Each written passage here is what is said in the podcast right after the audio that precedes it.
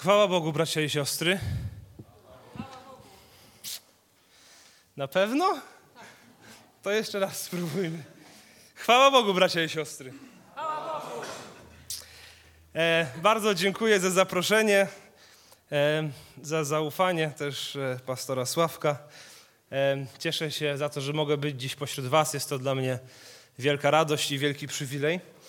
E, nazywam się Samuel Skrzypkowski. Jestem drugim pastorem w pierwszym zborze Kościoła Chrześcijan Baptystów w Warszawie, znanym powszechnie jako e, Waliców, zbór przy Waliców. Tam jestem, służę w tym zborze od siedmiu lat, od trzech lat jestem pastorem e, i przyjechałem dzisiaj z moją żoną i z moimi dwiema córkami, które siedzą e, z tyłu oraz z dwiema siostrami z naszego zboru. I ostatnim razem, kiedy tutaj byłem, kiedy miałem przywilej stawać tutaj za kazalnicą, to było 4 lata temu, prawie że dokładnie o tej samej porze. E, spodziewaliśmy się wtedy naszej pierwszej córki, teraz przyjeżdżam z dwoma córkami. Ciekawe, co będzie następnym razem, jeśli mnie jeszcze kiedyś zaprosicie. Yy, niech będzie. Ile tam Pan Bóg da, niech tyle będzie. Drodzy, jest taki temat, który jest dla mnie wyjątkowo ważny.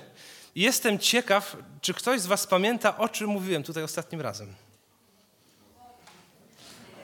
No Bogu to jest dobra odpowiedź, a coś konkretniejszego? O wieczności, o nowym niebie i nowej ziemi. Ja pamiętam. Yy, I chciał ten temat yy, wieczności, yy, tego, gdzie będziemy jako dzieci Boże z Nim po śmierci, tego, gdzie będą niewierzący jako piekło, oczekiwanie na powtórne przyjście Chrystusa, ten temat jest dla mnie bardzo ważny. Bardzo ważny. Tak staram się aby moja służba kaznodziejska zawsze jakoś wokół tego tematu się obracała. Bo jak czytamy Pismo Święte w zasadzie od samego początku, y, już od trzeciego rozdziału, kiedy Pan Bóg rozmawia z Adamem i Ewą po upadku, tam już jest zapowiedź wieczności. Ty ukąsisz je w piętę, ono zmiażdży ci głowę. Tam już jest jakieś odniesienie do tego, co się ma wydarzyć.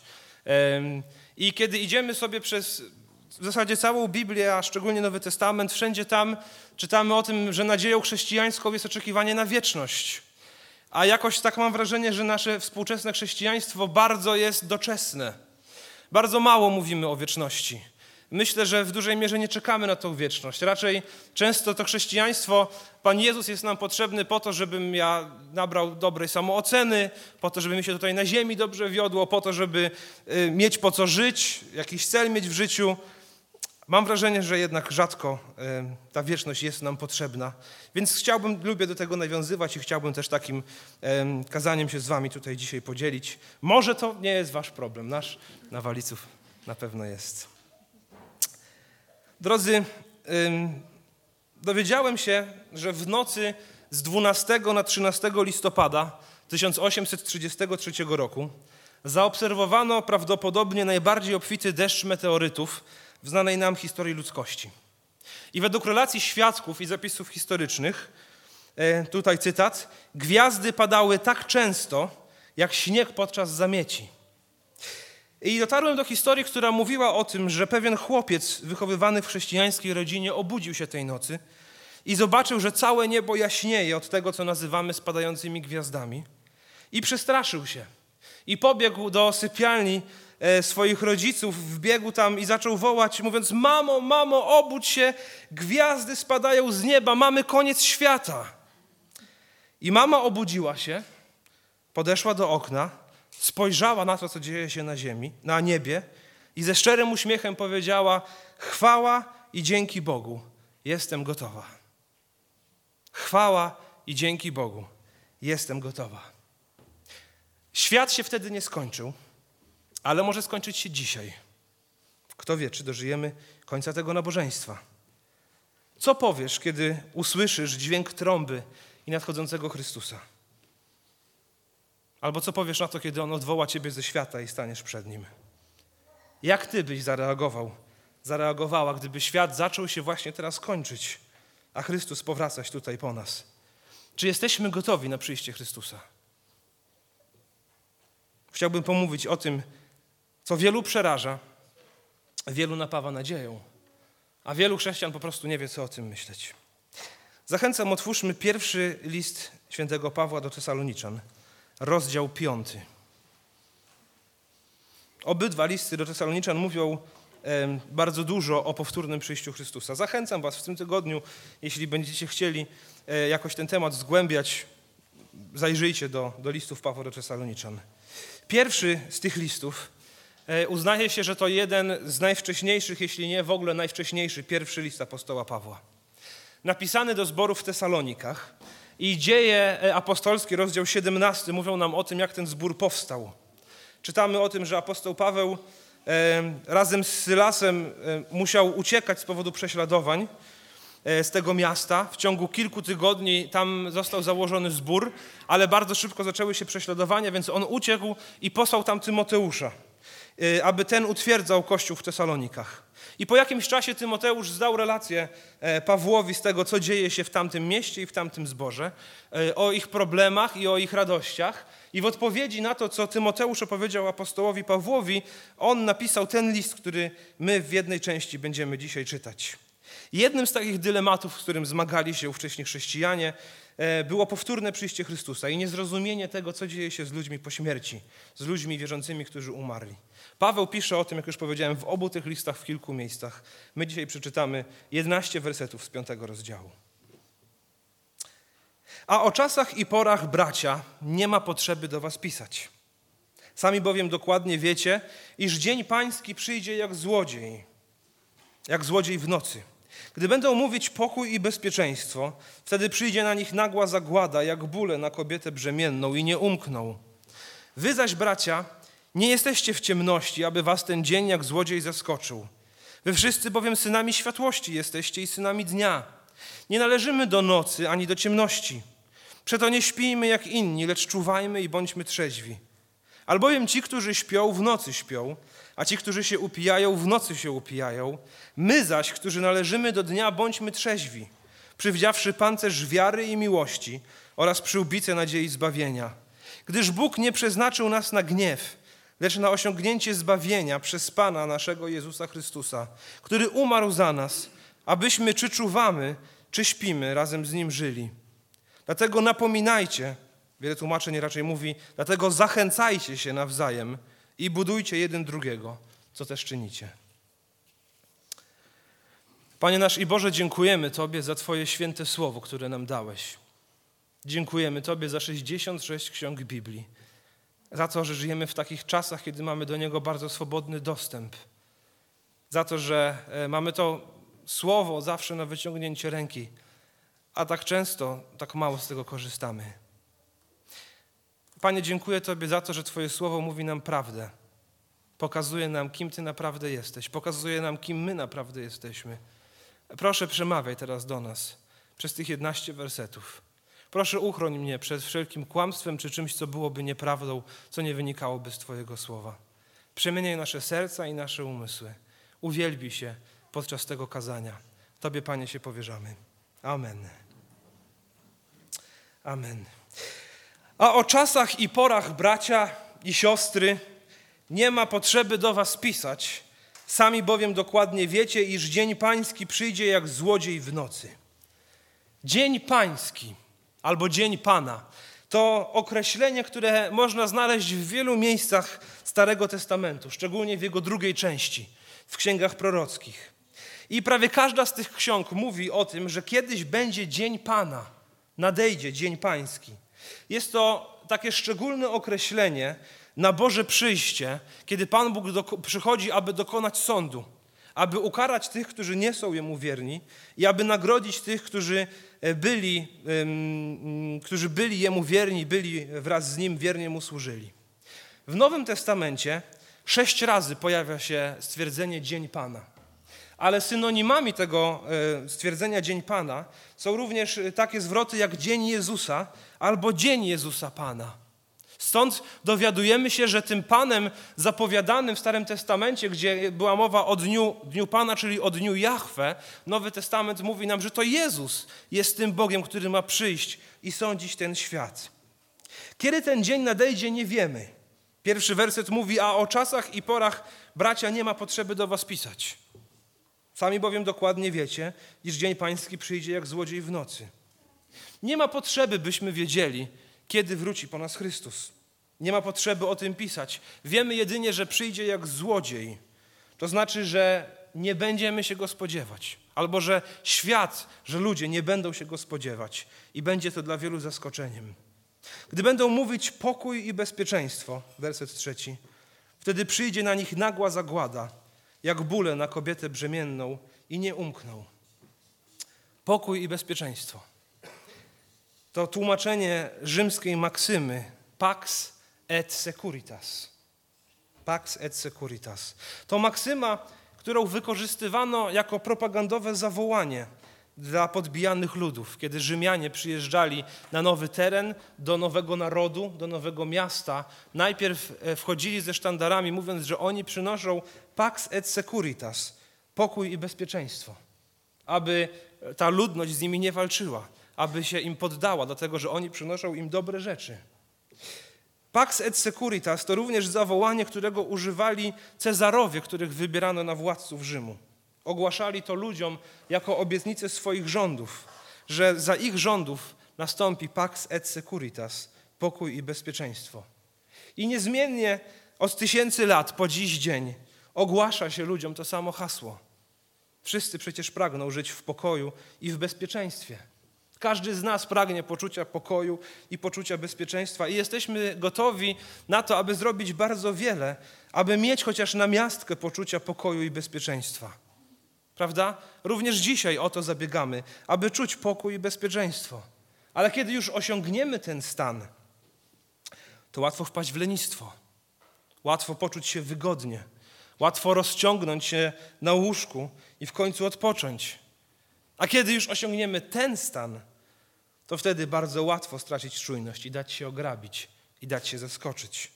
I wtedy kończy się ten, to wyczekiwane pokój i bezpieczeństwo. Więc gdy będą mówić pokój i bezpieczeństwo, czyli gdy będą mówić wszystko jest w porządku, nie przejmuj się, nic ci się nie stanie, odpocznij, zabaw się, idź spać, zdrzemnij się, jest dobrze. Gdy będą mówić pokój i bezpieczeństwo, Wtedy przyjdzie na nich nagła zagłada, jak bóle na kobietę brzemienną i nie umkną. I nie umkną. Bóle brzemienne czy bóle porodowe e, to również dość popularny obraz starotestamentowy, który można znaleźć w wielu księgach. I to obraz mówiący o strasznym bólu, od którego nie da się uciec, a który jest odłożony w czasie. Jeśli z was, ktoś z Was był w ciąży, mi się nie zdarzyło, ale mojej żonie, e, jak już powiedziałem to dwa razy, e, to faktycznie chyba tym, czego kobiety najbardziej obawiają się, myśląc o dziecku czy myśląc o ciąży, jest właśnie, są właśnie bóle porodowe. Nic innego nie jest tak e, straszne czy wręcz czasami przerażające jak to. I dzisiaj żyjemy wiele tysięcy lat po tym, kiedy używano tego obrazu bólów porodowych na opis jakiegoś trudnego cierpienia odłożonego w czasie, to zobaczcie, tyle lat minęło, a dzisiaj wciąż ten ból trzeba przeżyć. Chociaż mamy jakieś znieczulenia, to jednak niewiele z tego, co wiem, one pomagają. I dalej ten opis bólu porodowego chyba mocno do nas trafia. Gdy będą mówić pokój i bezpieczeństwo, wtedy przyjdzie na nich nagła zagłada, jak bóle na kobietę brzemienną i nie umkną. Więc podsumowując te pierwsze trzy wersety, nie wiemy, kiedy nadejdzie dzień Pana. Nie wiemy, kiedy przyjdzie Chrystus, ale wiemy, że przyjdzie. Dla wielu przyjdzie z zaskoczenia, przyjdzie jak złodziej w nocy, gdy będą myśleć, że wszystko jest w porządku i nie będą czujni i oderwą się od rzeczywistości, to zostaną zaskoczeni. I dla tych, którzy będą zaskoczeni prawdziwie, będzie to nagła zagłada. Jest to coś pewnego, jak bóle porodowe. Bardzo trudne, nie do uniknięcia, ale nadchodzące w odpowiednim momencie. Ale nie każdy będzie zaskoczony. Dla tych, którzy się nie spodziewają tego przyjścia, to będzie zagłada. Ale co jeśli ktoś się spodziewa, jeśli jest przygotowany, to ten dzień będzie zupełnie inny. I o tym czytamy w wersetach 4 do 7. Wy zaś, bracia, nie jesteście w ciemności, aby was dzień ten jak złodziej zaskoczył. Wy wszyscy bowiem synami światłości jesteście i synami dnia. Nie należymy do nocy ani do ciemności. Przeto nie śpijmy jak inni, lecz czuwajmy i bądźmy trzeźwi. Albowiem ci, którzy śpią, w nocy śpią, a ci, którzy się upijają, w nocy się upijają. Więc mamy tutaj pokazany kontrast, bardzo dobrze znany nam z wielu innych miejsc Nowego Testamentu. Mamy ludzi będących w światłości i ludzi będących w ciemności. Mamy ludzi, którzy są wierni Jezusowi, którzy żyją w przeświadczeniu o Bożej świętości, żyją w poczuciu odpowiedzialności przed Bogiem, w zdrowym strachu przed Nim, w ogromnej miłości do Niego, i mamy ludzi, którzy w ogóle się tym nie przejmują. To ci, którzy należą do ciemności, którzy nie są przygotowani, którzy śpią, albo duchowo można by opisać, że są w stanie duchowego, duchowego pijaństwa. Śpią albo są pijani, czytamy w tym tekście. To dwa stany upojenia i snu, kiedy człowieka bardzo łatwo zaskoczyć. Człowiek śpiący ma wyłączoną świadomość, ma w jakimś stopniu wyłączone zmysły. Człowiek pijany niewiele się od niego różni. Też ma wyłączoną albo bardzo słabą świadomość jego zmysły też nie działają zupełnie tak, jak powinny. I apostoł Paweł używa tych dwóch obrazów snu i upojenia alkoholowego jako dwóch obrazów na ukazanie duchowej rzeczywistości, w jakiej znajdują się ludzie niewierzący. Ludzie, którzy nie są świadomi tego, co tak naprawdę z nimi się dzieje. Którzy nie są świadomi tego, co dzieje się dookoła nich. Nie są świadomi tego, jak wyglądają i nie są świadomi tego, co może się za chwilę z nimi stać. Drodzy, czy tak nie jest i dziś? Kiedy popatrzymy na ludzi w naszym otoczeniu, w naszym mieście, ludzi, którzy nie znają Boga, czy nie macie wrażenia, że mnóstwo z nich można by opisać właśnie w taki sam sposób, kiedy przychodzi do myślenia o sprawach wiecznych albo o sprawach bożych? Że oni jakby śpią, że ich to w ogóle nie interesuje, że ich zmysły duchowe są zupełnie wyłączone, że są jakby pijani tą rzeczywistością, która ich otacza, w ogóle nie myśląc o tym, jak tak naprawdę wyglądają w Bożych oczach i kim są. Wydaje się, że im, że są bezpieczni, nawet się nad tym nie zastanawiają tak naprawdę, jaki jest ich stan. Żyjemy w takim mieście, myślę, że przesiąkniętym materialistyczną filozofią, która zakłada, że istnieje tylko to, co widoczne, tylko materia, tylko to, co można zbadać, co można dotknąć, co można zmierzyć i na co można wymyślić jakiś wzór. Tylko to istnieje.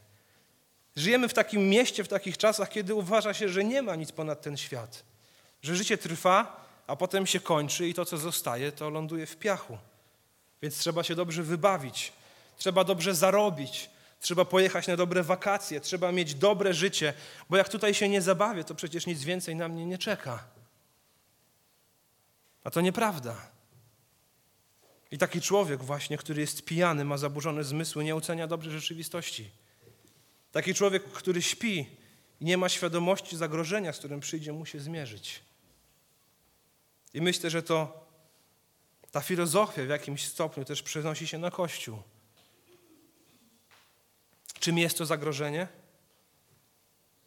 No mowa o Bożym gniewie, sprawiedliwie spadającym na każdego, kto jest buntownikiem, hańbiącym Bożą świętość przez swój grzech. A na czym polega uśpienie zmysłów i zaburzenie zmysłów? Na nieprzyjęciu do wiadomości i przejściu obojętnie wobec tej wiadomości, że kiedyś każdy człowiek stanie przed Bogiem twarzą w twarz, na błahym potraktowaniu tego, że nadchodzi dzień pański. Drodzy, czy my się tym w ogóle przejmujemy? Niewierzący, to może oczywiste, że nie, ale czy my jako ludzie wierzący się tym przejmujemy? Że grzech to nie jest jakiś tam sobie występek. Że grzech to nie jest coś, że ja się potknąłem idąc swoją drogą, że grzech to jest jawny bunt, to jest sprzeciw, to jest wręcz uderzenie w policzek świętego i sprawiedliwego Boga. I przez to, że patrzymy często na grzech tak bardzo błaho, że przecież nic się nie stało, przecież potem sobie tam przeprosiłem, to tak jakby mała rzecz. A jeśli mamy złe zrozumienie grzechu, to będziemy mieli złe zrozumienie sądu. A jeśli mamy złe zrozumienie sądu, to będziemy mieli złe zrozumienie tego w ogóle, po co przyszedł Chrystus. Że On przyszedł, aby wybawić mnie, nie od małego występku, ale On przyszedł, aby wybawić mnie od obrzydliwości, od szamba grzechu, w które codziennie upadam. I gdyby nie On, nie byłoby dla mnie żadnej nadziei i żadnej szansy, aby cokolwiek dobrego Pan Bóg ze mną mógł zrobić. Bo kiedy stanę przed Nim na sądzie, to On wie, czego dokonałem każdego dnia. On wie, jak ja już dzisiaj zgrzeszyłem i jak jeszcze dzisiaj zgrzeszę. I jeśli my nie będziemy mieli tego dobrego zrozumienia grzechu i dobrego zrozumienia sądu Bożego, to nie będziemy też mieli dobrego zrozumienia Chrystusa i dzieła, które dokonało się na krzyżu Golgoty. Apostoł Paweł mówi w wersecie szóstym, przeto nie śpijmy jak inni, lecz czuwajmy i bądźmy trzeźwi. Oto wezwanie do bycia przygotowanymi zawsze. Dlatego nie została też podana konkretna pora i konkretna data tego, kiedy Chrystus ma przyjść. I myślę, że my źle robimy, jeśli próbujemy ją wyliczać, co się co jakiś czas w kościele zdarza. Pojawiają się takie książki, falami czasami przychodzą i wykłady, gdzie ktoś mówi, tu się wydarzyło to, tu się pojawił ten yy, władca, tutaj ten prezydent, ci zrobili to, przecież o tym mówi Biblia, więc to już tam niedługo tego i tego dnia. Nie róbmy tego, bo Biblia tego nie robi. Bo jest napisane, że nie wiemy, to nie wasza pora znać dni i godziny tego, kiedy on przyjdzie. Dlaczego nie nasza pora? Dlaczego to nie do nas należy? Dlatego, że my mamy być zawsze gotowi na przyjście Chrystusa. Zawsze gotowi na przyjście Chrystusa. Słowo Boże mówi, nie na wasza to rzecz, znać dni i godziny. Macie być zawsze gotowi. Przeto nie śpijmy, ale czuwajmy. Nie zajmować się wyliczeniami tej daty, ale zajmować się tym, byśmy byli gotowi, choćby dziś. Ten werset, przeto nie śpijmy jak inni, lecz czuwajmy i bądźmy trzeźwi. Myślę, że i wam przywodzi na pamięć pewną przypowieść o dziesięciu pannach. Jezus opowiedział ją w Ewangelii Mateusza, 25 wersecie, 25 rozdziale. Nie będę jej czytał, bo znamy ją bardzo dobrze, ale raczej ją spróbuję sparafrazować. Oto dziesięć kobiet czekało na orszak weselny Pana młodego. Czekały jakby pod jego domem, chcąc wejść na ucztę weselną. I była noc, więc paliły lampy na oliwę. Każda miała swoją lampę. Każda była na pewno w jakiś sposób przystrojona i przygotowana e, na to, że uda jej się wejść na tą ucztę. I wszystkie w tym oczekiwaniu w nocy zasnęły. I kiedy przyszedł Pan młody i zapraszał na wesele wszystkich przygotowanych, wszystkich, którzy na niego czekali, okazało się, że spośród tych dziesięciu panien pięć było mądrych, dlatego że olej w lampie się wypalił, ale miały one zapasowy olej, który, którym mogły uzupełnić te lampy. A pozostałych pięć miało ze sobą owszem lampy, ale kiedy ten olej się wypalił, nie miało już niczego, czym mogłyby go uzupełnić, więc były nieprzygotowane. Więc Pan młody zaprosił, zaprosił tylko tę połowę, tych pięć, które były gotowe, a pozostałych pięć nie weszło na wesele. Zobaczcie, że wszystkie one miały lampy. Wszystkie miały lampy. Wszystkie w jakimś stopniu w swojej głowie były przekonane o tym, że one będą na weselu. A okazało się, że tylko faktycznie, że faktycznie tylko połowa była przygotowana. Z pozoru, jeśli na nie popatrzeć o 18, to wszystkie wyglądały tak samo. Ale kiedy przyszła północ, kiedy przyszła noc, kiedy yy, nadszedł czas zweryfikowania tego, kto jest kim, okazało się, że pięć tak naprawdę nie za bardzo się przejęło przygotowaniami do tego wesela. Pięć jest nazwanych mądrymi, pięć jest nazwanych głupimi. Drodzy, gdyby Pan przyszedł dzisiaj, to, to czy okazałbyś się tym przygotowanym? Jesteś pozornie przygotowany, czy jesteś naprawdę przygotowany? Jesteś człowiekiem nocy, człowiekiem uśpionym, z przetępionym umysłem, czy raczej człowiekiem trzeźwo myślącym o wieczności, który nie da się zaskoczyć? Jak zatem być przygotowanym? Werset ósmy. My zaś, którzy należymy do dnia, bądźmy trzeźwi, przywdziawszy pancerz wiary i miłości oraz przyłbice nadziei zbawienia. Po pierwsze, apostoł Paweł mówi: bądźmy trzeźwi. Myślę, że chodzi o trzeźwą ocenę sytuacji. Ta trzeźwość nie bierze się z tego, że ta trzeźwość bierze się z tego, że nie patrzymy na otaczającą nas rzeczywistość przez pryzmat tego, jak patrzy na nią kultura, albo panująca filozofia, albo obecne trendy polityczne, społeczne, socjologiczne, czy nawet religijne. Ale ta trzeźwość bierze się z tego, że patrzymy na otaczający nas, nas świat przez pryzmat Słowa Bożego i widzimy rzeczywistość taką, jaką widzi ją Bóg. Jeden z moich ulubionych wersetów biblijnych, zapisanych w Rzymian 12:2 mówi: A nie upodabniajcie się do tego świata, ale się przemieńcie przez odnowienie umysłu swego, abyście umieli rozróżnić, co jest wolą Bożą, co jest dobre, miłe i doskonałe. Nie upodabniajcie się do tego świata, ale przemieńcie się przez odnowienie umysłu swego. Drodzy, chociaż żyjemy w tym świecie, nie jesteśmy z tego świata. Chociaż żyjemy w tym świecie, jesteśmy wezwani do tego, by nie upodabniać się do tego świata, ale przemienić przez odnowienie umysłu swego. Przemienić się na obraz tego, który zna prawdę i stać się tymi, którzy umieją odróżnić wolę Bożą, to, co jest dobre, miłe i doskonałe. Więc myślę, że w tym oczekiwaniu pierwszym takim wnioskiem, który się nazywa, na, na, nasuwa, jest to, że albo będziemy czytać i znać otrzeźwiające Słowo Boże i to, co ono mówi o otaczającej nas rzeczywistości, albo damy się uśpić. A łatwo jest dać się uśpić. Łatwo jest przyjąć autorytety z tego świata i zacząć nimi żyć. I przyjąć za autorytet dzisiejsze modne trendy, filozofię, wszystko to już o czym mówiłem. Łatwo jest dać się uśpić. I myślę, że mnóstwo ewangelikalnie wierzących chrześcijan dzisiaj, w naszym zborze na pewno, nie czeka na powrót Chrystusa. Ludzi ewangelikalnie wierzących, uznających najwyższy autorytet Pisma Świętego w sprawach życia i wiary oraz potrzebę nawrócenia czy nowego narodzenia jako warunku zbawienia, myślę, że wielu ludzi w naszych zborach dzisiaj nie czeka na powrót Chrystusa. Myślę, że wielu z nas tutaj siedzących nie czeka wcale na to i nie wyczekuje tego, aby on dzisiaj wrócił. Wiecie dlaczego? Bo dobrze nam jest tutaj. W naszym małym królestwie, które sobie codziennie budujemy, uwijając się jak mrówki w mrowisku z dnia na dzień przez całe życie.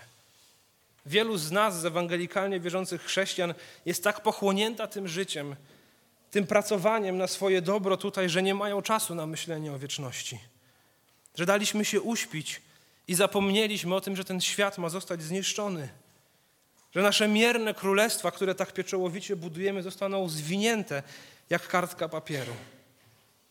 O wielu z nas można by powiedzieć, że mamy ciepłe mieszkania, mamy regularną wypłatę, mamy dobrą opiekę medyczną, mamy leki przeciwbólowe w torebce, mamy dzieci, które rodzą się i nie umierają w, w młodym wieku, mamy rodziców i bliskich, którzy długo z nami żyją, mamy mnóstwo opcji na wypoczynek, mnóstwo zborów, do których możemy się wybrać. To po co nam przyjście Chrystusa? Stracimy wtedy to wszystko, co tak bardzo lubimy, co tak bardzo kochamy nad czym tak mocno się trudzimy. I ziemskie rzeczy jakby przytłoczyły niebiańską wartość, jedyną, która zostanie nagrodzona wtedy, gdy przyjdzie Chrystus. I dajemy się uśpić. I my owszem potrzebujemy dzisiaj w XXI wieku w Warszawie Boga, ale potrzebujemy Go po to, aby On nam pobłogosławił, kiedy przyjdzie do zmiany samochodu i kupienia nowego. Potrzebujemy Go wtedy, kiedy szukamy wolnego miejsca na parkingu, żeby nam coś załatwił, dosyć blisko wejścia, do którego zmierzamy. Potrzebujemy Go po to, żeby nam załatwił tramwaj na czas, żeby się nie spóźnić tam, gdzie zmierzamy. Potrzebujemy Go po to, żeby egzamin zdać, żeby sklepu nam nie zamknęli przed nosem, żeby do lekarza się szybciej dostać. I niby nie głosimy Ewangelii sukcesu, ale ostatecznie wierzymy w taką mini wersję Ewangelii sukcesu. Bo za błogosławieństwo uważamy tylko w to, gdy faktycznie jesteśmy zdrowi, gdy mamy dobrą emeryturę i sowitą pensję i szczęśliwą rodzinę i zakupy w promocyjnej cenie. A jeśli coś jest nie tak w naszym życiu, to Panie Boże, dlaczego Ty się nade mną nie zmiłujesz? Nie widzisz mnie? Nie widzisz, jak mi jest źle i jak mi jest trudno? No zrób coś w końcu ze mną. I serce nasze jest tylko wtedy szczęśliwe w Bogu, kiedy szczęśliwe jest na ziemi. Mało dzisiaj w Warszawie w XXI wieku wiemy o prawdziwym oczekiwaniu na przyjście Jezusa. Raczej się go obawiamy, bo już mamy dobre królestwa. Tak dobre, że często ciężko nam wstać, żeby o 10.00 pojawić się na czas w zborze. Że nie potrzebujemy go aby nie potrzebujemy tego, by wytężyć swój umysł i prawdziwie pojeść sobie porządnie Słowa Bożego, ale jakiś tam werset ewentualnie złapać. Jest nam tak dobrze, że nie mamy często potrzeby do jechania na młodzieżowe czy na grupę biblijną, bo trzeba daleko jechać. Przecież jestem zmęczony po całym dniu pracy. Jest tak nam dobrze, że nie ma potrzeby zaangażowania się w służbę, żeby coś z siebie dać więcej niż tylko przyjść i posiedzieć w niedzielnej ławce. Jest nam tak dobrze, że mamy Biblię na wyciągnięcie ręki, prawie w ogóle jej nie znamy. Mamy ręce, które nie mają ochoty służyć. Mamy zbory, które, do których nie mamy ochoty chodzić. Mamy grupy biblijne, na które nie mamy ochoty się wybrać. Mamy Ewangelię, ale mamy też swój grzech i swoją dumę. I nic nam po tych lampach, które może trzymamy w rękach, kiedy oleju do nich nie ma.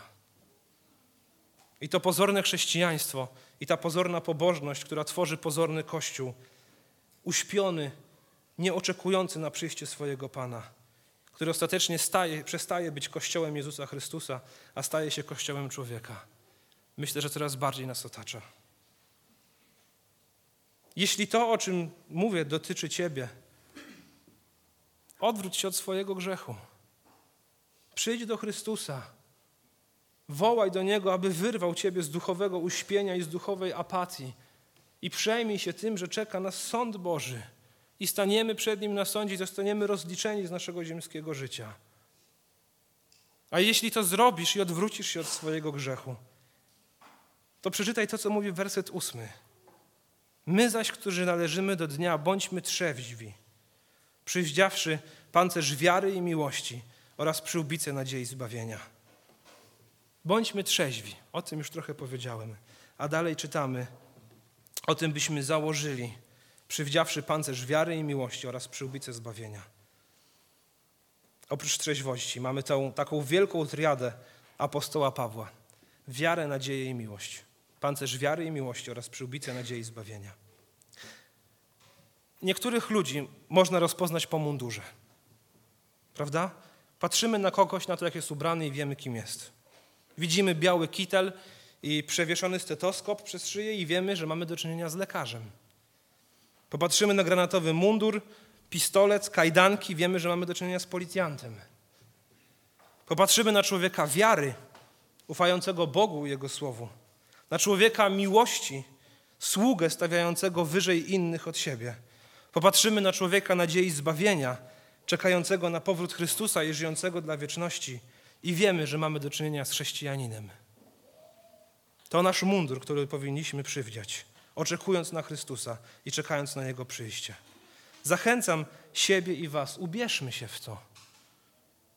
Ubierzmy się w pancerz wiary i miłości oraz przyłbicę nadziei zbawienia zaufania do Boga w wierze, służby w praktyce innym, w miłości i przyłbice nadziei zbawienia, oczekiwania na wieczność.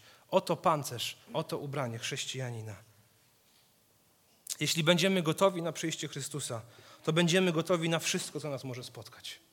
Na wszystko. Na głód, na chorobę, na cierpienie, na zranienia, na porzucenie, na biedę, na łzy, na żal, na stratę bliskich i na samotność. Jeśli będziemy gotowi na przyjście Chrystusa, drodzy, będziemy gotowi na wszystko. I nie chcę nam powiedzieć, jeśli masz dobre życie, to się go pozbądź. Chociaż czasami może i tak trzeba zrobić. Wszak Jezus powiedział do człowieka, dla którego barierą było bogactwo w wejściu do nieba: idź, sprzedaj wszystko, co masz i rozdaj ubogim.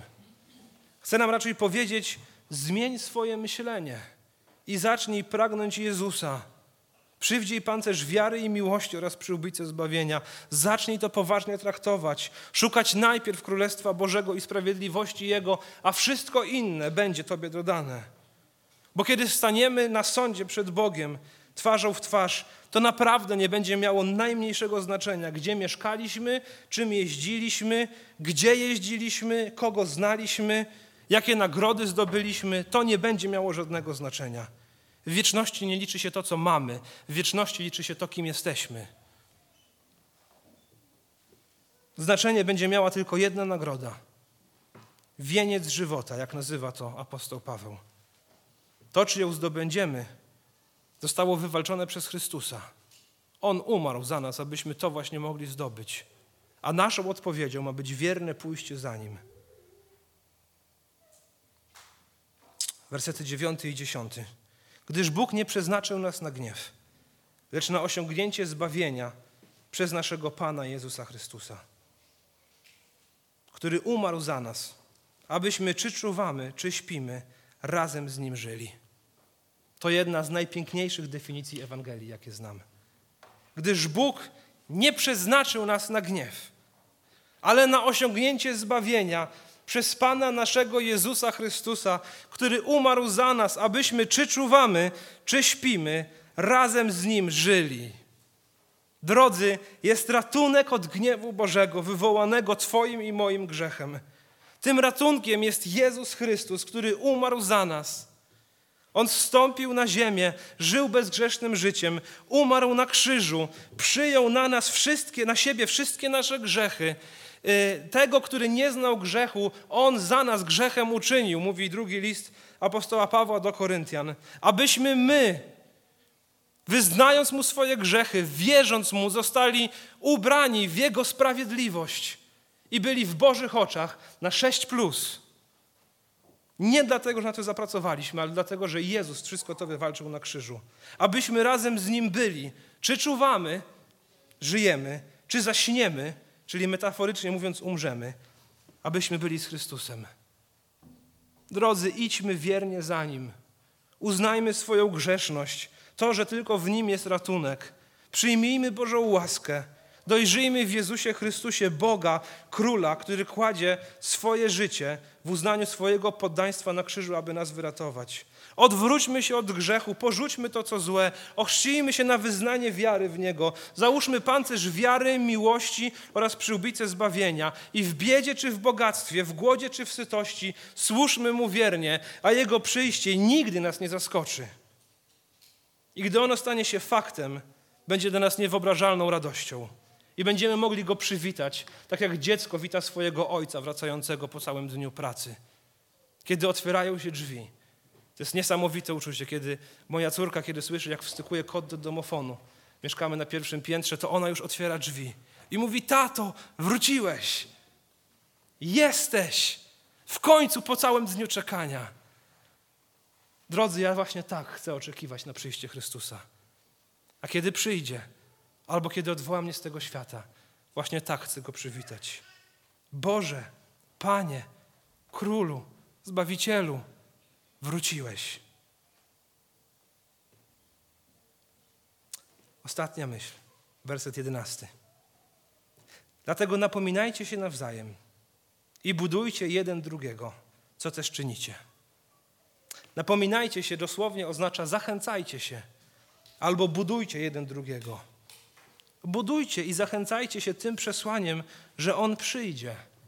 Podobnie w rozdziale czwartym, w wersecie osiemnastym, gdzie również jest mowa o powtórnym przyjściu Chrystusa, apostoł Paweł mówi: Przeto pocieszajcie się nawzajem tymi słowy.